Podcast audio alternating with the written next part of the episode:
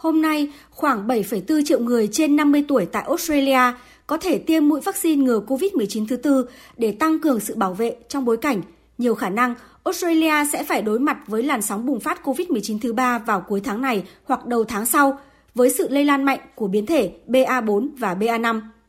Vào tuần trước, nhóm chuyên gia tư vấn tiêm chủng Australia đã ra khuyến cáo những người trên 50 tuổi nên tiêm mũi vaccine ngừa COVID-19 thứ tư sau khi có dấu hiệu cho thấy số ca COVID-19 tại Australia đang gia tăng nhanh chóng với khoảng 40.000 ca bệnh mới và hàng chục người tử vong mỗi ngày. Không chỉ vậy, số người phải nhập viện điều trị vì COVID-19 và số người phải điều trị tích cực vì căn bệnh này cũng đang gia tăng chóng mặt.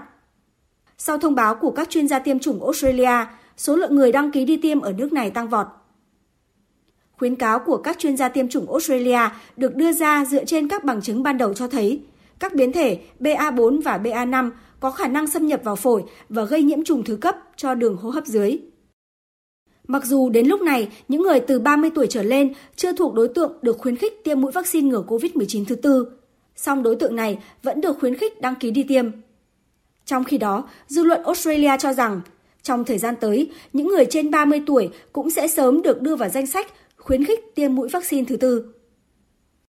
Theo số liệu của Bộ Y tế Australia, đến nay đã có hơn 95% những người từ 16 tuổi trở lên ở nước này tiêm hai mũi vaccine ngừa COVID-19. Tuy vậy, số người tiêm mũi vaccine thứ ba chỉ đạt 70% số dân trong độ tuổi được khuyến khích tiêm. Và số lượng người tiêm mũi vaccine thứ tư lại còn thấp hơn, chỉ đạt 40% số dân có đủ điều kiện để tiêm mũi này kể từ hồi tháng 5 vừa qua. Trước thực trạng này, tiến sĩ Bruce Willett, Phó Chủ tịch Trường Bác sĩ Gia đình Hoàng gia Australia cho biết,